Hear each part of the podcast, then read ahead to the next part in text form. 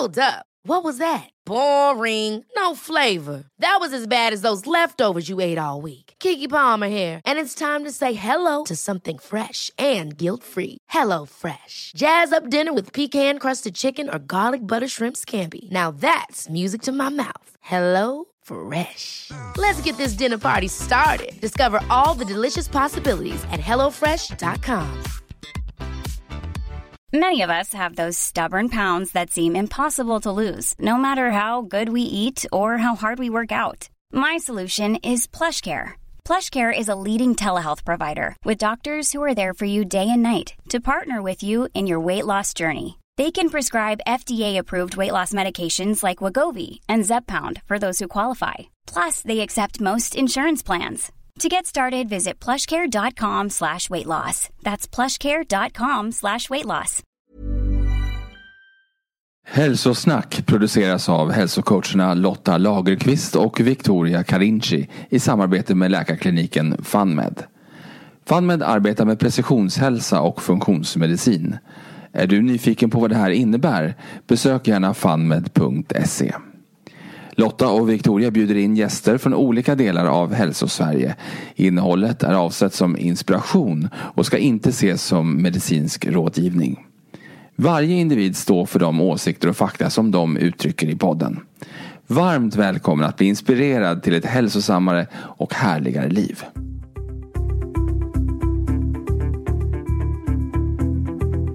Rebecka och varmt välkommen till Hälsosnack. Mm, tack så jättemycket. Roligt att vara här. Ja, och eh, idag ska vi prata om sömn.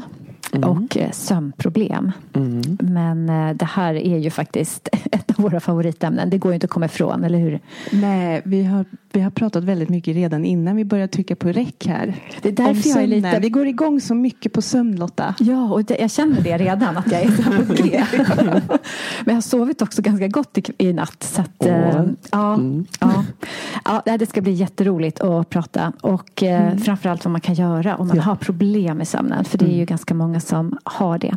Men först, Rebecka, mm. ska du få presentera dig för våra lyssnare och för oss och berätta vem du är och vad du gör. Ja, jag heter då Rebecka Ribbing. Jag är legitimerad psykolog på en digital psykologmottagning och sömnklinik som heter Learning to Sleep. Eh, så där har jag jobbat nu ett tag eh, och vi behandlar ju då patienter med KBT-behandling för sömnproblem eller då insomni. Eh, och jag tycker det är otroligt roligt att jobba med sömn. Både utmanande och roligt. Men men eh, det började ju med att som psykolog är det ganska spännande när man har ett problem som faktiskt går att göra någonting åt på ganska kort tid också. Det är roligt att se den här effekten av att en, en, några veckors behandling kan göra så stor skillnad för en person i deras liv.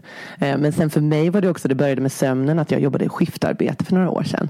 Eh, och då märkte jag hur mycket både stress på arbetsplatsen och skift då kan förstöra sömnen. Otroligt mycket. Det blev att jag kunde vakna på natten och sätta på mig kläderna klockan tre på morgonen och tänka att nu ska jag till jobb. Och sen så sa min man, han bara, men vad håller du på med? Du, det, klockan är tre, du ska inte till jobbet just nu. Jag bara, ja. Och sen till slut så blev det ju ganska dåliga sömnproblem av det här skiftningarna. Att börja jobba natt, jobba kväll, jobba dagtid. Eh, det var innan jag blev psykolog då. Mm. Mm. Så led du av insomni då själv ja. eller hade du bara sömnproblem? Nej, det var, det var insomni definitivt. Så insomni som begrepp är ju egentligen att eh, allvarligare sömnproblem där man har besvär eh, med att man inte kan somna eller att man vaknar upp under natten och inte kan somna om eller att man vaknar ofrivilligt tidigt på morgonen då och inte kan somna om. Och att de här problemen leder till symptom dagtid eh, som till exempel koncentrationssvårigheter, extrem trötthet, minnessvårigheter, att man blir irriterad och inte tål stress lika bra. Eh, och sen att det här håller i sig då mer än tre dagar i veckan under fyra veckors tid. Eh, och att man inte känner sig återhämtad av sin sömn. Så då kan man säga att man har insomni. Mm. Ja, och det är otroligt jobbigt. Det vet ju mm. alla. Alltså bara eh, när man har... Varje människa har ju varit med om någon natt då och då som man inte kan somna och man ligger där och vrider och vänder sig och så blir man stressad och, och så kommer de här ångesten kanske krypande också. De här tankarna på natten som också är helt alltså, på nästa morgon bara varför skulle jag älta det där i tre timmar? Det är verkligen inte de gladaste tankarna och idéerna som kommer på natten. Ja, men jag vet en att jag låg och liksom ältade något som svärmor hade sagt. Liksom. Och det var så här, nästa morgon bara, va? Jo, jo. Och det, och det är ju det som händer med sömnproblem. Att det blir en ond spiral. Där man får de här stressande och oroande tankarna som sätter igång det här stresspåslaget i kroppen. Och sen börjar tankarna snurra. Man ligger och grubblar och vänder och vrider på sig. Och vi är också mest sårbara på kvällen när vi ligger där. Vi har inte, vi är inte uppehållna med aktiviteter som vi är på dagarna. Vi ligger i sängen helt ensamma med våra tankar. Eh, och till slut blir det ju det här grubblerierna kring sömnen. Åh, jag kommer inte kunna jobba imorgon. Jag kommer inte kunna gå upp. Därför jag kommer vara så trött. Och det i sig gör ju också att man inte kan sova. Eh, så det blir den här onda spiralen som bara vidmakthålls under tid och över tid.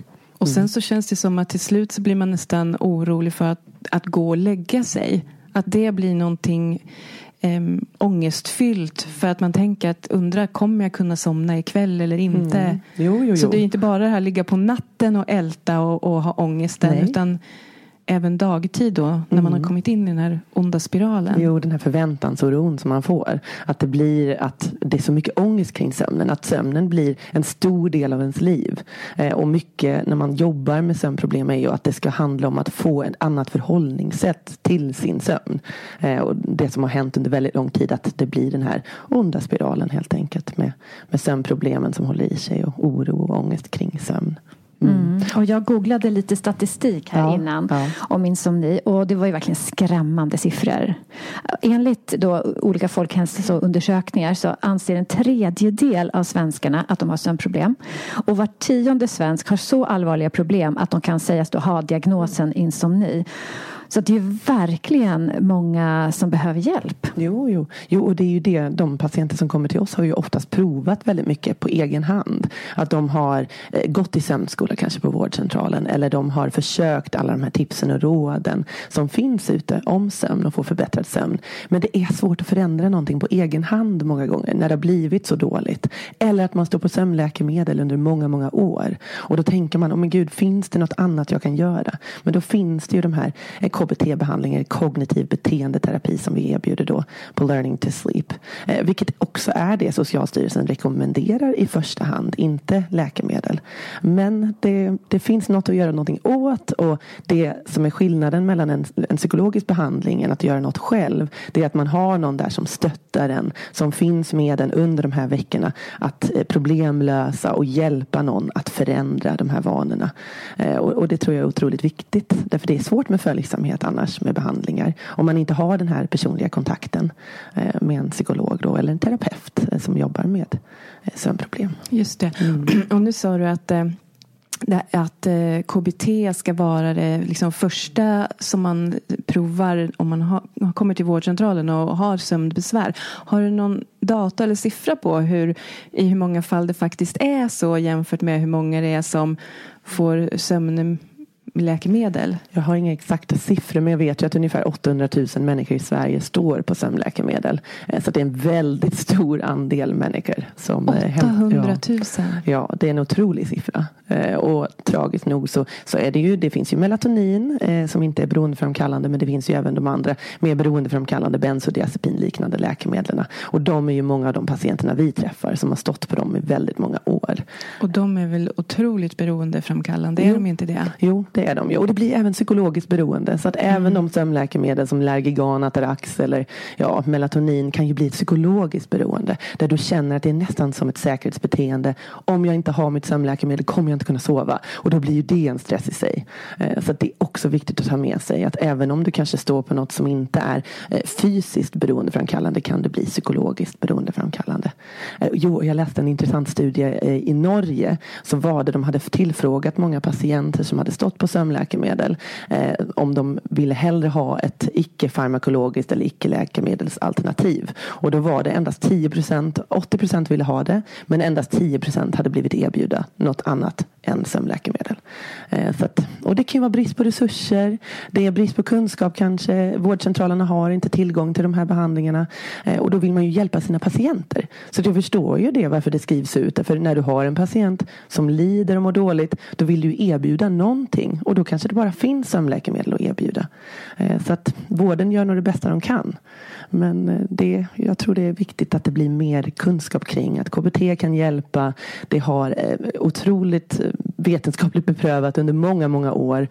Så att evidensen finns där att det faktiskt hjälper och har bättre långsiktiga effekter än sömnläkemedel. Så att det håller i sig effekten över tio års tid eller mer. Mm. Så att, det är... Och det är viktigt att ta tag i insomni också. Mm. Finns det några långsiktiga risker eller mer långvarig insomni? Ja, tyvärr så vet man ju det att om man har långvariga allvarliga sömnproblem under lång tid eh, så leder det till en ökad risk för att utveckla eh, olika sjukdomar som till exempel diabetes, övervikt, hjärt och kärlsjukdomar, depression, även Alzheimers har de ju börjat studera också. Att det leder till en ökad risk för Alzheimers. Men sen ska vi inte bara hålla på med skräckpropaganda. därför det hjälper ju inte någon som, som leder av, lider av insomni att höra alla de här sakerna. Det är ju många som kommer till mig som bara Åh, jag kommer få Alzheimers. Och jag bara, det i sig den stressande tanken kan ju också göra att man inte kan bibehålla en god sömn, att man inte sover. Då ligger man och tänker på det på kvällarna.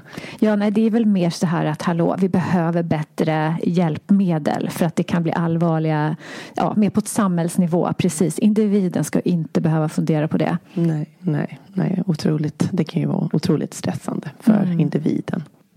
Men berätta lite då. Hur, hur arbetar ni på Learning to Sleep? Vad, vad innebär det att få KBT-behandling för sömnbesvär? Ja, på Learning to Sleep då har vi då en, en ganska klassisk KBT-behandling för insomni. Den avviker inte så mycket annat än att det är en KBT-behandling på fem veckors tid med uppföljande samtal efteråt. Men eh, från början så har ju den här behandlingsmetoden KBT vid sömnproblem eller vid insomni beforskats under ja, sedan 1994 eller någonting sånt. Så det, det, är länge man har vetat att den funkar. Att de här olika delarna och strategierna i metoden är verksamma mot sömnproblem.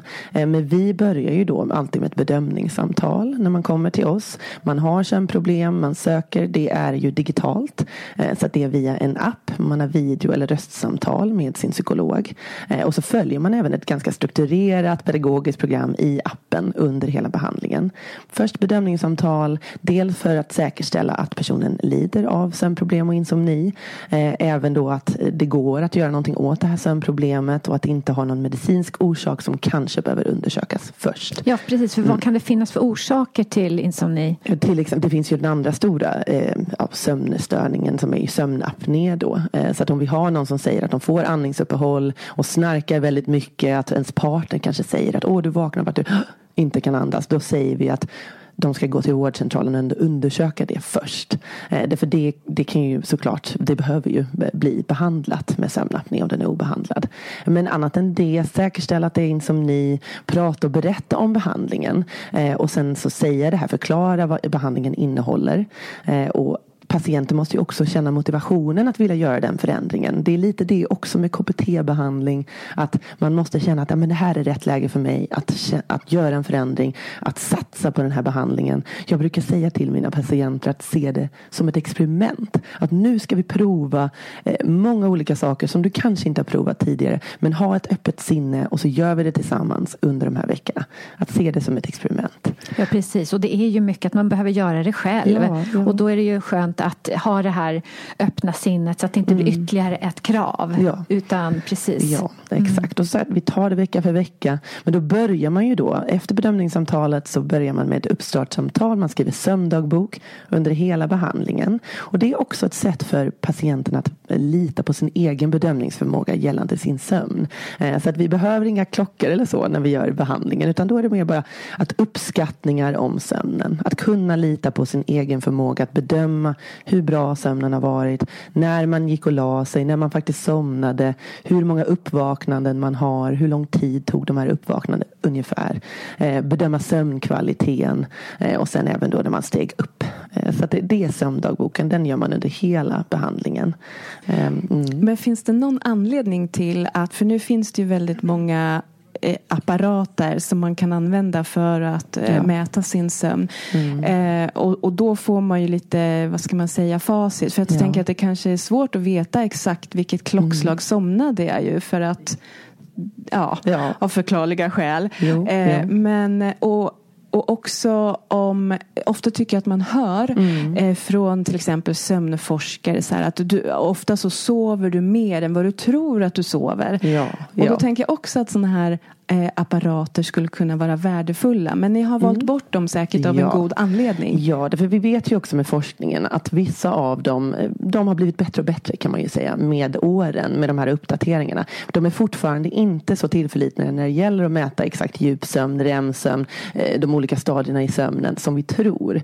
Eh, Däremot så är det också att för en normalt fungerande sömn så kan de vara ganska tillförlitliga när man vet liksom du somnade då, du vaknade då. Men när man har allvarliga sömnproblem som man sett att det kan vara skillnad i hur de mäter. De kan mäta att man sover mer än vad man gör det för man ligger väldigt stilla. De kan inte känna av det för de mäter ju inte sömn specifikt. De mäter indikatorer på sömn. Så att kroppstemperatur, andning, eh, alla de här delarna som är en del av Rörelse och- ja, ja. rörelse. Ja. Så att det är inte exakt, det är ju inte en polysomnografi där man mäter liksom hjärnvågorna utan det är ju egentligen indikatorer på sömn.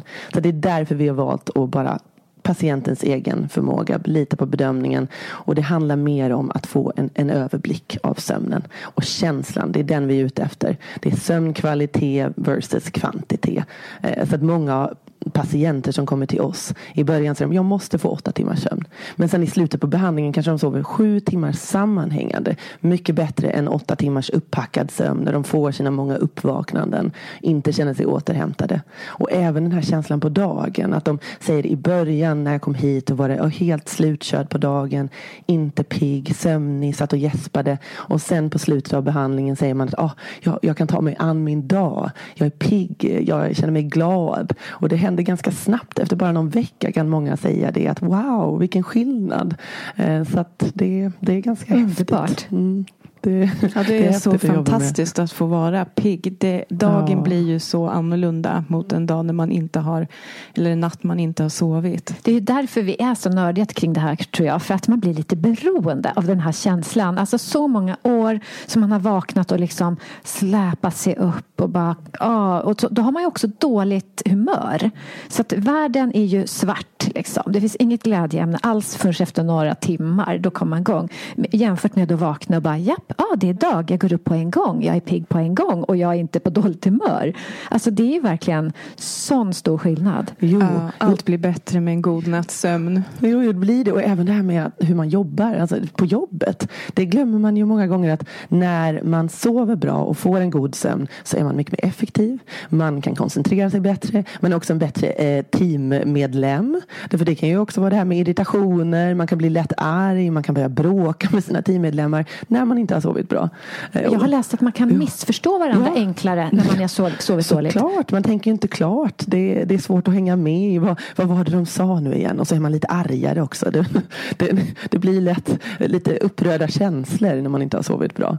Och det, minskad produktivitet på jobbet har man ju också sett. Det var någon studie på Harvard där de hittade 11,3 dagars förlorad work pro- productivity eh, under ett år då på en person som har insomni. Det kanske inte låter mycket men i slutändan blir det ganska mycket både för individen, för företaget, för samhället. Eh, Ja, verkligen. Mm. Men tillbaka till er behandling då. Berätta lite om vad är det här man får ta del av? Det verkade som det var lite självstudier. Det är säkert råd och Ja. goda råd och tips. Ja, men vi börjar med egentligen, man har då utbildningar varje vecka eh, som man har i appen. Det är sådana här informationsvideos. Man får även skriva ner mål för sin behandling för sig själv. Eh, men det är mycket handlar basics i början om KBT, hur vi jobbar med KBT för sömnproblem. Hur ser sömnen ut? Man går igenom de här olika sömncyklerna, att man inte sover samma sömn hela natten. Men att alla de här stadierna och faserna är viktiga. Man kan inte bara pick and choose, att man vill bara ha djupsömn eller bara REM-sömn. Utan alla har de här olika funktionerna. Djupsömnen är ju såklart mest återhämtande för kroppen och, och hjärnan. Men sen REM-sömnen så har man ju sett det där med bearbetning av eh, känslomässiga minnen. Och, eh, det är ju såklart viktigt för minnet med sömnen. Att konsolidera minnen som har varit intryck under dagen. Alltså det går igenom lite där om sömn, KBT, varför vi jobbar som vi jobbar. Eh, och sen så kartlägger man i en vecka och efter det så är det ju då sömnrestriktionen som börjar. Eh, och den låter lite tuff. Ja, men du får berätta vad, Ja. vad innebär sömnrestriktion? Ja, sömnrestriktion, sömnrestriktion är egentligen bara en begränsning av den vakna tiden i sängen. Det, det är det det är. Det är ingen begränsning av sömnen nej, egentligen. Nej, det är ingen begränsning av sömnen. Det är en begränsning av den vakna tiden i sängen. Så att vi säger du eh, kartlägger din sömn och så har du nio timmars vakentid i sängen. Eller nio timmars sömn fast mycket av det är vakentid. Tre timmar av det är vaken tid. Så att du sover bara sex timmar. Då får du bara de här sex timmarna att spendera i sängen för att sova. Och då bygger du upp ett otroligt sömntryck. Så att vi komprimerar tiden i sängen till bara den tiden du faktiskt sover. Eh, och det finns många anledningar till detta. Dels är det ju att med insomni, det som händer det är ju att sängen förknippas i större grad med vakenhet och vakna aktiviteter än med sömn. Så det handlar egentligen om en slags omprogrammering. Att nu ska vi lära att sängen är en plats för sömn och lugn, inte vakentid eller aktiviteter. Eh, Ja, men det där är så spännande. Så det där har jag nog gjort omedvetet. För jag går och lägger mig tidigare nu. Och då, förut så kunde jag ligga i sängen. Ja, men du vet, man Ja, låg och scrolla ja, och man ja. låg där och mös. Och sen så tog det ett tag innan man somnade. Och så likadant sen när man vaknade så kanske man låg och snosa. Jo, Och på helgerna ligger man kvar. Och...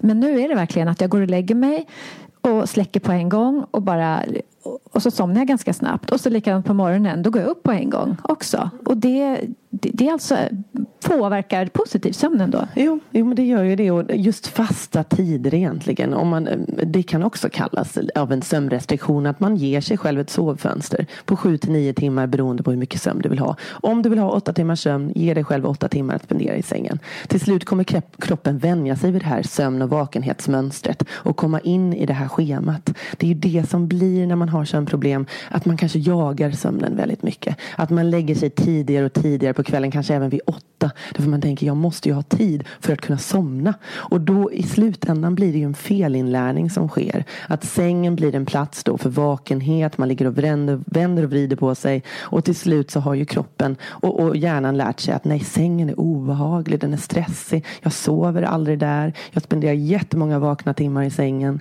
Eh, det är samma det här med att man ska bara använda sängen för sömn. Det är ju en del av sömnrestriktion och någonting som vi kallar stimuluskontroll. Det är egentligen också omprogrammering. Lära om, lära på nytt, lära rätt.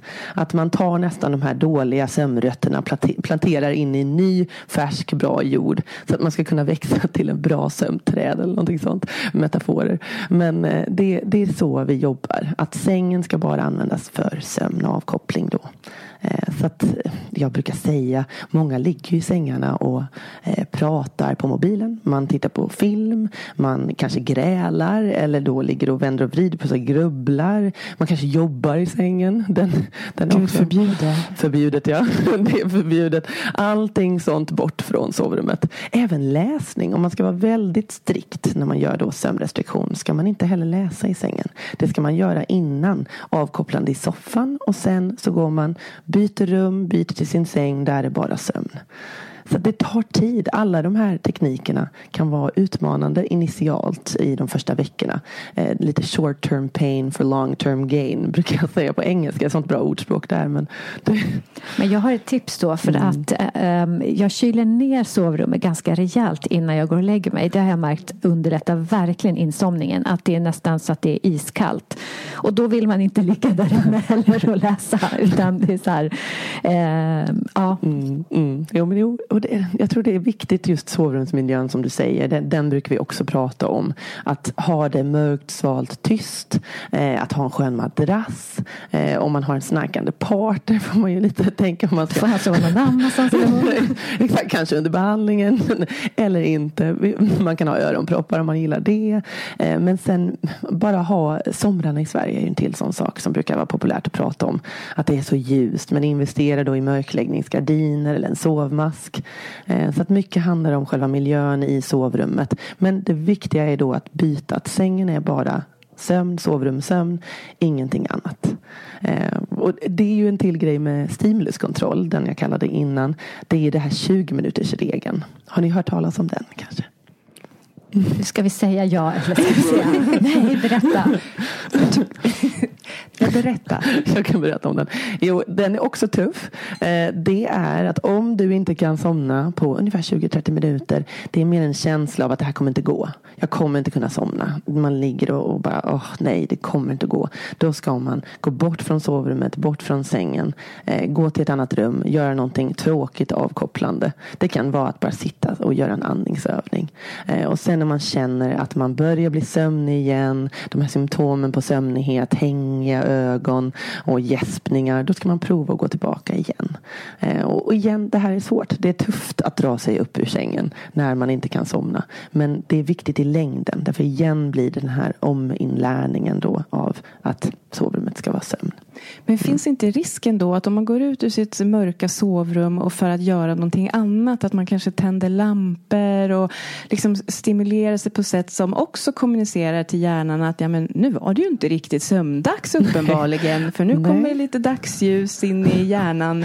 Yes. Och då ska man ju helst då behålla- mörkret. Många gånger är det ju på mitt på natten detta händer så att det är mörkt utomhus. Man kanske har dragit ner gardiner. Man ska inte tända en massa ljus. Därför det stänger ju av melatoninfrisättningen vilket vi behöver. Vårt mörkerhormon, sömnhormon. Eh, så att behåll mörkret. Gå och sätt dig i soffan i mörkret. Gör någon andningsövning eller bara sitta och titta lite. Tills man känner att ah, nu har jag bytt plats. Nu går jag tillbaka igen. A lot can happen in the next three years. Like a chatbot maybe your new best friend. But what won't change? Needing health insurance. United Healthcare Tri Term Medical Plans are available for these changing times. Underwritten by Golden Rule Insurance Company, they offer budget friendly, flexible coverage for people who are in between jobs or missed open enrollment. The plans last nearly three years in some states, with access to a nationwide network of doctors and hospitals. So, for whatever tomorrow brings, United Healthcare Tri Term Medical Plans may be for you. Learn more at uh1.com. One size fits all seemed like a good idea for clothes Nice dress. Uh, it's a it's a t-shirt. until you tried it on. Same goes for your healthcare. That's why United Healthcare offers a variety of flexible, budget friendly coverage for medical, vision, dental, and more. So, whether you're between jobs, coming off a parent's plan, or even missed open enrollment, you can find the plan that fits you best. Find out more about United Healthcare coverage at uh1.com. That's uh1.com. Jag tänker på tonåringar. Ja. De har ju ofta allt i ett och samma rum. För de har sitt rum och där har de kanske sitt skrivbord och sin dator och sin tv-apparat och så mobilerna har ju tonåringar alltid med sig såklart. Alltså, så då blir det ju väldigt svårt för dem. För jag tänker att det är väldigt många ungdomar som också lider av sömnproblem. Men de har kanske inte riktigt det här att det bara kan vara ett sovrum. Nej, nej. Och då, det är ju såklart problematiskt att allting är där. Då kanske man behöver prata om det egentligen. Att om de börjar få jättestora problem med sin sömn. Att kanske förflytta vissa av de här sakerna. Datorn kanske får stå där. Men mobilerna, allting. Att det får vara lite bortanför. Det ska vara som en, som en skön avkopplande plats. Inte där allting händer. Det är just den här skillnaden vi behöver göra. Eh, rent psykologiskt. Att sovrummet är en plats för lugn. Och det kan ju hjälpa då att man man kanske justerar lite. Man tar bort många saker där från sovrummet. Eller bara att man har en skön fåtölj som är riktad utåt. Där man kan sitta i mörkret och inte behöva gå ut ur sovrummet. Optimalt är ju såklart att lämna rummet men annars stanna kvar. Så att, mm, mm. Men berätta lite mer om den här sömnrestriktionen. Jag förstod inte riktigt. Var det så att man har liksom en natt som blir på något sätt baseline och det är den man mäter att om nu blev det sex timmar här du, då för dig. Och sen är det det som man har att spela på de närmaste veckorna, eller? Ja, man har egentligen, det är ju en hel veckas då genomsnittlig sömn. Det är ju Ah. en kartläggning i en vecka. Kartlägger Okej. man med sömndagboken och så säger vi du får då sex timmar. Vad ditt genomsnittliga sömn per natt? Det är den man jobbar utifrån. Och man har aldrig en sömnrestriktion under fem timmar. Eh, oftast inte under fem och en halv ens. Men det, det, det är där man drar gränsen. Eh, så att efter det, det finns många som får sömnrestriktioner på sju timmar. Därför det är det de sover i genomsnitt genomsnitt. Det kan ju vara att de kanske sover någon natt fem timmar, någon natt nio, men i genomsnitt blir det sju. Så då sätter man den på sju timmar. Eh, och i början kan det vara så att du blir lite tröttare, mer sömnig av det här och det vill vi ju. Vi vill ha det här starka sömntrycket, nästan en tillfällig sömnbrist som påkallas då eh, av det här sömnrestriktionsstrategierna. Och då, på så sätt så tvingas nästan kroppen att sova och bygga upp mer kvalitativ sömn, djupsömn, sam, sammanhängande sömn. Och många märker ju då efter kanske en, två veckor att oh, uppvaknandena blir färre och färre, kortare och kortare. De somnar mycket, mycket snabbare än vad de gjorde innan. Och det i sig blir ju en sån positiv förstärkare att se den effekten av den här behandlingen. Så då får mm. man liksom inte gå och lägga sig tidigare än att det bara då är kanske fem och en halv, sex timmar tills klockan ska ringa på morgonen. Ja, ja, man, och hur trött man än är så bara nej. Ja, ja. Det, det, är tufft, det är tufft i början. Det låter fruktansvärt i mina öron. Men man ska inte glömma heller att de flesta som har sömnproblem som söker hjälp sover ju också otroligt lite. Eh, det är väldigt många som kommer till mig som har sover tre till fyra timmar per natt. Eller några som kanske sover sju timmar men det är väldigt upppackad sömn på, på flera uppvaknanden. Men sen är det just att du börjar med den här sömnrestriktionen sen lägger du ju på en kvart varje vecka. Så att successivt ökar vi ut den här liksom sovtiden tiden i sängen. Men uppstigningstiden är densamma. Så att man väljer en och samma uppstigningstid genom hela programmet, även på helgerna. Den är lite tuff för många som gillar att sova ut på helgerna. Just det. Mm. Det var så kul. Jag pratade med min man häromdagen. Och nu har det varit Mello här. Och jag har tittat på Mello så då har min sömn förskjutits lite. Så jag bara, men jag fick inte sova ut i lördags. Och han bara, men du fick väl visst sova morgon i lördags? Jag bara, nej jag menar på kvällen. Att jag, jag går ju upp samma, så att det var på lördag på kvällen. Jaha, men då ser man väl inte sova ut? Jag bara, det finns inte ens ett ord. Det finns inte ett för ord. de där missade timmarna på kvällen. Nej, och då märkte jag också hur det påverkade av att sitta och titta på Mello och så mm. direkt gå och lägga sig. Det var ju så här. Ja.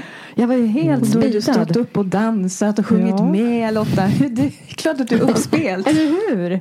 Men det måste ju ha en stor ja. impact också. Ja, det, det, är ju en till viktig del. I vecka tre så börjar vi prata mycket mer. Det är ju genomgående såklart med rutinerna på kvällen. Men nedvarvningsrutiner. Då har, har man väldigt mycket fokus på nedvarvningsrutiner. Att man måste ge sig själv både kroppsligt och mentalt eh, kanske en till två timmar att varva ner eh, innan sänggående.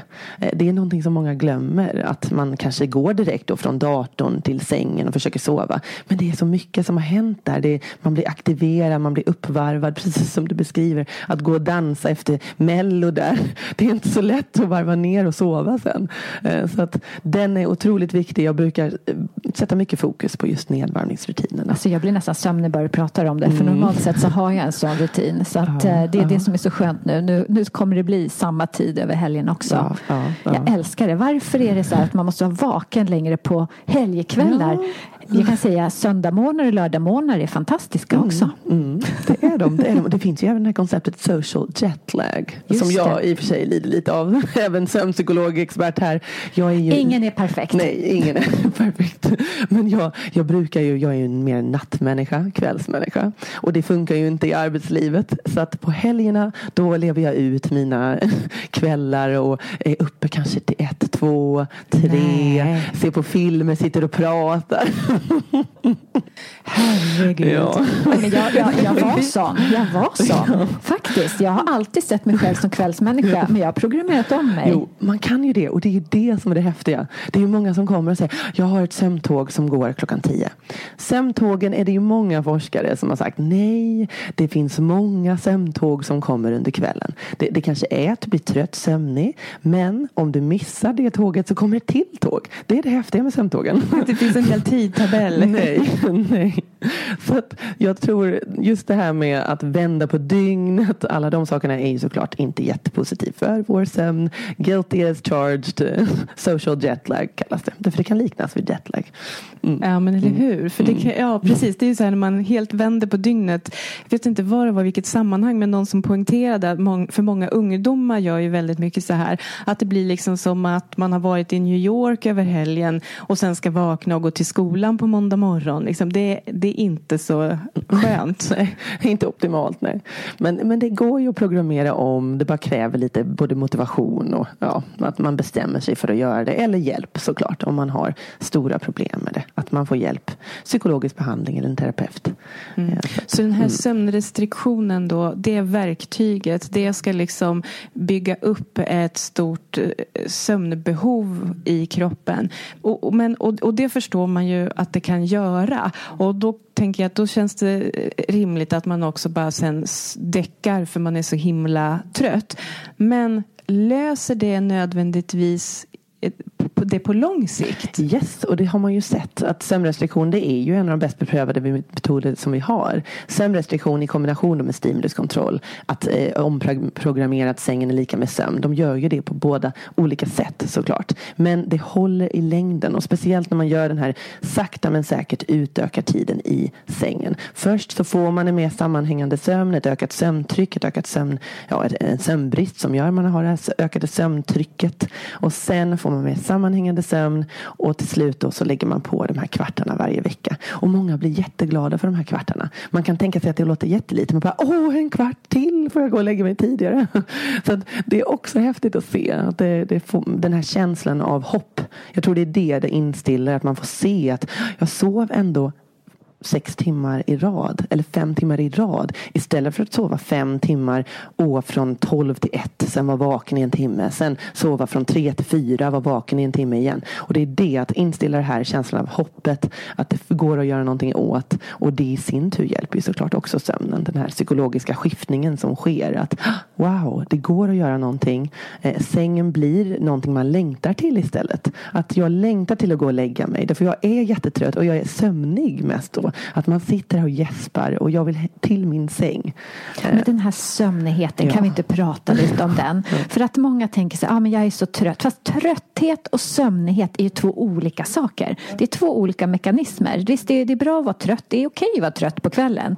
Men sömnigheten, den ska man ju bara... Ja. Liksom, det finns inget bra att omfamna. Omfamna Ja. och bara... Ja. Och inte motarbeta. Nej, exakt. Och, och det är det med sömnighet att, att man ska inte gå och lägga sig förrän man är sömnig. Och det är ju det, det här när man går och lägger sig tidigare och tidigare. Man är inte sömnig. Och då blir det ju också omöjligt att sova. Därför du har inte de här fysiologiska eh, alltså, responsen på att du är så slut nu att din kropp vill sova. Eh, och det är samma det här med återhämtning egentligen. Att vi pratar ju då om sömnen, det är den bästa eh, källan till återhämtning. Men det är ju annan återhämtning som är otroligt viktig också. Dagtid. Att aktiv och passiv återhämtning. Att scrolla på Instagram, lägga sig i soffan direkt när man kommer hem. Inte kanske det- man behöver i stunden. Att aktiv återhämtning som att gå ut, få fysisk aktivitet, ta en joggingtur eller göra något socialt, gå på museum. Det kan också vara otroligt återhämtande eh, för oss. Så där måste man lite kolla vad är återhämtande för mig? Vad ger mig energi? Eh, när man kommer hem, jag vet ju det är så vanlig upplevelse att man kommer hem, man är trött från jobbet men då är man mentalt slutkörd. Men kroppen har ju inte fått jobba någonting. De flesta jobb vi har nu är ju ganska ah, alltså, koncentrerade på att hjärnan får jobba väldigt mycket. Men kroppen har inte gjort så mycket annat än att sitta vid ett kontor, stirra in i en dator. Så då behöver ju den göra någonting aktivt för att trötta ut den också. Eh, Så det är något att bära med sig såklart. Att det behöver man tänka på. Verkligen. Och ljus, det är någonting som vi också... Ja. eh, Att få dagsljus Mm. och tidigt morgonljus. För där får man ju den här programmeringen att om 16 timmar så ska du bli sömnig.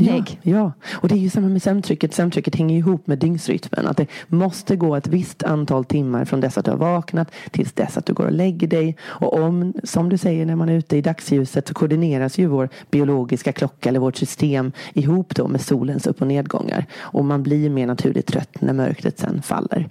Eh, så att otroligt viktigt med dagsljus. Och, och vi har ju inte heller levt i en värld med eh, elektriskt ljus mer än vad är det, 150 år eller någonting där på 1870-talet kom väl elektriska ljus ljuset. Så Ja. att vi är ju inte egentligen, eh, vad säger man, evolutionärt anpassade till att leva inomhus så mycket som vi gör i det här elektriska ljuset. Ja, men eller hur? Mm. Och jag har också läst att eh, jag tror det var ett gäng ungdomar med sömnproblem som man tog ut i skogen långt ifrån gatlampor och liksom annat. Och det var bara på ett par dygn som deras dygnsrytm och sömnproblem återställdes. Helt otroligt ju. Det är det Ja. verkligen. Och det är det som vi måste, det är det som är så Ja, hoppfullt. ja. Att många, när man tänker att man har haft svårt att sova länge, att det är något fel på en. Alltså så här är jag. Men nej, det är inte det. Det går att göra någonting åt. Det går att göra något åt och det är väldigt mycket krav vi har på människor nu för tiden. Det är det, är det elektriska ljuset, det är den här utsuddningen av arbetsliv, fritid. Just att vi är tillgängliga hela tiden på mobiler, datorer. Och, och det är inte lätt för oss människor att kunna hitta i den här djungeln av balansering och, och ibland då så blir det ett sömnproblem. Stress är ju en av de största utlösande faktorerna när det gäller sömnproblem. Eh, ett kort sömnproblem kan ju drabba vem som helst under perioder men eh, ibland blir det den här onda spiralen där det håller i sig över tid. Det vidmakthålls av då kanske olika beteenden man själv gör men sen även då den här extrema pressen från arbetslivet, tillgänglighet, mobiler. Eh, så att det är viktigt att prata om att det, det, är inte ens eget fel många gånger. Det, det, är att man behöver hitta rätt väg, rätt strategier, rätt tekniker för att kunna få en bättre sömn. Mm. Och sen är det väl här FOMO också, fear ja, of missing ja. out. Att man, liksom, man vill se de där serierna och man vill scrolla igenom flödet och har jag fått någon mail? Och liksom, så det är ju såklart, det, det är någonting man måste äh, möta och ta, ta tag i. Mm. Mm. Ja, vad mer nu med behandlingen? Vi var inne på den ju. Då vi pratade om ganska många delar. Det var ju sömnrestriktionen, 10 20 minuters regeln, nedvarvning, en av mina favoriter. Det här med att create your ideal bedtime ritual. Jag pratar mycket engelska. Men det, det, just det här med att hitta det som du kopplar av kring. Alltså jag kanske gillar att läsa en bok. Eh, du kanske gillar att rita eller lyssna på musik. Det handlar om att hitta en struktur som funkar för individen. Att det är väldigt individanpassat. Och jag tror det är otroligt viktigt att man känner att det är bara för mig den här behandlingen. Att det, det är jag som är fokus och hitta något som funkar för just mig. Och jag tänker att i, i början så tror jag att det är lätt att reagera negativt mm. på den där uppmaningen. För att väldigt många tror jag tänker att ah, men det är så skönt och det är så avslappnande för mig och det är så mysigt att ligga där i soffan och titta på en Netflix-serie. Men sen när man eh, då kanske tvingas, om man går i sån här behandling, att nu måste du hitta någon annan kvällsrutin för dig själv för att börja, eh, för att liksom komma ner i varv och kunna somna. Och då börja fundera över vad, vad är liksom nedvarvande och, och, en härlig stund för mig som du var inne på. Är det att sitta och rita? Är det att göra lite liksom mjuka yogarörelser? Liksom, vad är det? Att det faktiskt sen kan bli en sån otroligt eh, härlig stund på dagen som man faktiskt kan längta till istället för att bara så här slentrianmässigt ligga och glo på serier. Liksom. Att, bara, att man verkligen kan hitta någonting som som bidrar till dagen och livet ja, i ja. det där. Jo, och det, det, tycker jag också det är spännande att, att många som går behandlingen de kommer ju på saker. Bara, wow, det här var någonting som jag har glömt. Jag gillade att göra det här förr och sen har det bara försvunnit i all hetsen i livet. Men sen får jag den här tiden. Många gånger får man ju också lite mer tid på kvällen för man går och lägger sig lite senare, går upp lite tidigare och då får man ännu mer egen tid. Eh, så det är faktiskt en av de positiva kommentarerna jag många gånger får. Nu har jag mer egen tid, att fokusera på mig och mitt, min liksom kravlösa, lustfyllda avkoppling på kvällen. Eh, så att det, det är faktiskt också jätteroligt att prata med patienter om de här rutinerna. Mm. Eh, så att, mm. Mm. Och så hjälper ni, har ni också avslappningsövningar och så? Ja, mm. jo, jo, vi har ju det. Det finns även gratis ljudövningar i vår app. Eh, men vi pratar mycket i vecka fyra och vecka tre om det här med avkoppling men även att få distans till negativa tankar. Eh, så tankehanteringsstrategier. Eh, men de här avkopplingsstrategierna, jag brukar många gånger ge exempel på medveten närvaro, mindfulness. Att vi säger nedvarvningen, man kan göra det som en del av sin nedvarvningsrutin. Att om du gillar att smörja in ansiktet med ansiktskräm eller borsta tänderna som alla gör. Allt det där man brukar göra. Gör det, men ta lite extra tid. Gör det extra långsamt. Finnas där i den stunden, bara där och då. Att ta den här ansiktskrämen och massera in den som om det är den första gången du någonsin gör det i livet. Tänk då på vad doftar det? Hur känns det mot min hud? Vad är upplevelsen? Verkligen använda alla sinnena när man går igenom de här upplevelserna. Eh, och det är otroligt avkopplande många många gånger. Men också svårt kanske i början. När man väl börjar med det. Att man, man får tänka på det som att det är en muskel som man tränar upp. Den är inte stark i början, kanske inte ger någon effekt i början. Men med tiden, med regelbundenhet, att verkligen finnas där och då i den stunden så, så ger den effekt och hjälper en att koppla av. Och jag tänker så här om man har barn. Mm. Då, det, är så här, det är ju en del av min kvällsrutin att eh, läsa för min dotter. Bara det att nu har hon kommit in i så här en massa läskiga böcker. så att, hon bara, mamma du är så fånig. Men i alla fall att man läser tillsammans, man myser lite, man pratar lite. Att, förut så kanske det var mer att man ville bara få det avklarat. Men nu, precis som du säger, var lite mer närvarande. Att man får, och det inser man ju också, barnen växer ju så fort. Så att eh, den stunden blir jätteviktig. Mm. Jo, så att nedvärmning för hela familjen. Ja. Det, det, går ju, det är jättegivande och roligt och mysigt tillsammans. Och det här med, jag tänkte på de här kusliga böckerna. Eh, Också guilty här. Jag gillar ju seriemördardokumentärer och deckare. Och jag har ju kommit på att nej, det, jag, slutar med det som inte är en del av min nedvärmningsrutin längre. Det, var någon gång jag vaknade mitt på natten och bara äh, det står någon där borta. Niklas. Och han bara, du får sluta se på de här seriemördardeckarna. Även liksom på kvällen. Lägg ner. Ja, nej, det, det, det går bort alltså. Ja, det går bort nu. Nu går det bort. Usch vad läskigt. Ja, sömnpsykologen har lärt sig. Ja. En läxa. Ja, men det är genom egna erfarenheter som man kan hjälpa andra bättre. Så det är ett av första tipsen. Sluta med seriemördarserier. Yes. Var vi klara med behandlingen? Ska vi gå på om du har några andra tips? Ja, så att då, efter då man har gjort tankehanteringsstrategier för att kunna få distans till avleda de här negativa tankarna som kan ha en negativ inverkan på sömnen. Det finns flera olika och man får hitta sin väg där tillsammans med psykologen vilka övningar som ger någon effekt. Igen är det här practice makes perfect. Att man gör det regelbundet. Man gör det även på dagtid. När man är som mest neutral. För att sen att det ska kunna ha en effekt när man är lite mer sårbar där på kvällarna. Eh, och efter detta så gör man mycket planering. En vidmakthållande plan för framtiden. Hur ska man tänka i framtiden om det kommer bakslag? Vad har jag för tekniker och strategier för att kunna hantera de här bakslagen? Och sen har vi ju då boostersamtal en månad efter avslutande samtal. Där vi stöttar upp och ser vad som har hänt med sömnen. Och sen en tre månaders uppföljning efter det. Eh, så det handlar om att hålla i det över tid. Jag brukar säga att nu har du blivit din egen terapeut och nu ska du prova det här på egen hand. Och sen pratar vi eh, om en månad och tre månader för att följa upp. Eh, Så att, Ja, men det är ju det. När man har vänt på steken eller på den här negativa spiralen så bygger man ju upp då ett sömnförtroende för sig själv. Att bara, jag kan somna och att man, den här rädslan och ångesten släpper. Och, och, och det kan jag själv relatera till. Även om jag inte haft, inte som ni, så har jag ju periodvis haft svårt att sova. Men nu har jag liksom, nu vet jag, jag kan somna. Och om jag får en dålig natt, inte det hela världen. Exakt, jag tror den där är otroligt viktig också. Att man inte kanske hänger upp sig på den här enda dåliga natten. Därför det är såklart stresspåslag. Man börjar oroa sig över det och sen igen tar den upp all tid.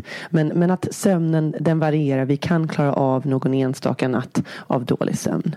Man vet ju det att vi människor är ganska eh, starka när det gäller sådana här små motgångar som kommer. Men det är mer det här långdragna sömnproblemet eh, varje natt eller varannan natt över lång tid. Då kan det vara ett problem att ta itu med. Men att ha något bakslag här och där, att kunna känna sig trygg och kunna hantera dem på egen hand. Mm. mm. Ja, men jättebra. Jag tror att det är dags eh, att vi får ställa våra avslutande frågor till dig. Eh, och eh, den första av dem det är vi undrar om du har någon eh, daglig rutin som får dig att må bra Jo. och som du skulle vilja dela med dig av. Okej, det kan vara vad som helst daglig rutin. Ja, Ja, ja, ja. Okej, okej. Det finns ganska många saker jag gillar att göra. Men, Men välj någon som ligger närmast om hjärtat eller någon som du vill dela mer av. Ja, okej. Det är, nu kommer alla på jobbet skratta. Men, men det är ju, jag har en katt. Jag har ju en man, men, men katten heter Freud då, eh, och han är en liten kattunge och det ger mig väldigt mycket avkoppling och lugn och ro. Att sitta och leka med honom, sela, ge mat. Vi har mycket rutiner. Han är en väldigt eh, rutinbunden katt. Så det är en av mina favoriter. Jag är en djurmänniska. Så de har Ah. alltid gett mig mycket glädje. Ja, jag älskar det. Jag känner likadant med mina små hundar. Alltså det är så, en sån skön stund att bara ta sig tid att sitta med dem och bara liksom klappa och Ja. prata med och bara vara med. Jo, apropå medveten närvaro, att vara i stunden. Jag tror djur kan hjälpa hjälpa oss väldigt mycket att finnas där, precis som barn kan. Att man är bara där och då. Det är den enda upplevelsen som finns är den som finns just då. Eh, så det är en av dem. Och sen älska naturen. Att vara ute i naturen, gå ut, bara titta på träden, speciellt nu när det börjar bli vår. Att se, du vet, löven kommer, blommorna, luften känns friare och härligare. Eh, så att vara ute i naturen, bada, simma, allting sånt. Nu är det ju kallt i Sverige så det är inte alltid så lätt. Kallbad. Ja, Många är inne i det. Det kan ju också bidra till bättre sömn har jag hört. Ja, Mm. jo det kan det. Ja, och det här är ju en hälsopodd. Ja. Eh, om man bara kan eller får göra en sak för sin hälsa, vad tycker du att man ska göra då? Mm, jag tror nog sova bättre eller ta tag i sin sömn om man känner att man har problem med den. Jag tror verkligen för hälsans skull. Det är så många saker som beror på god sömn eh, genom livet. Det är både den fysiska hälsan, den mentala hälsan, allting eh, går tillbaka till sömn såklart, även mat och träning. Det, det är därför jag har jättesvårt att välja. Men, men för mig är det såklart sömn då. Ja, men det är, jag tycker den är väldigt bra. För när man har sovit bra då orkar man träna och det är lättare att göra bra hälsosamma val med kosten också. Ja, ja exakt. Tack så jättemycket Rebecka för att du eh, kom till Hälsosnack och delade med dig. Mm, tack själva, det var jätteroligt att komma hit. Och var hittar man mer om er och eh, dig? Ja, eh, vi har ju en hemsida learningtosleep.se och sen har vi ju Instagram, vi har våran sömnpodd också. Eh, Så att vi finns eh, där ute, Learning to Sleep. Heter podden också Learning to Sleep? Den heter Sömnpodden. Sömnpodden. Mm. Mm. Mm. Så att om man är intresserad av att lyssna om många olika ämnen om sömn, sömnparalys, sömnläkemedel. Vi bjuder in många spännande gäster så kan man gå in och lyssna där. Mm. Tack. Mm. Tack själva. Tack, hej då. Hej då.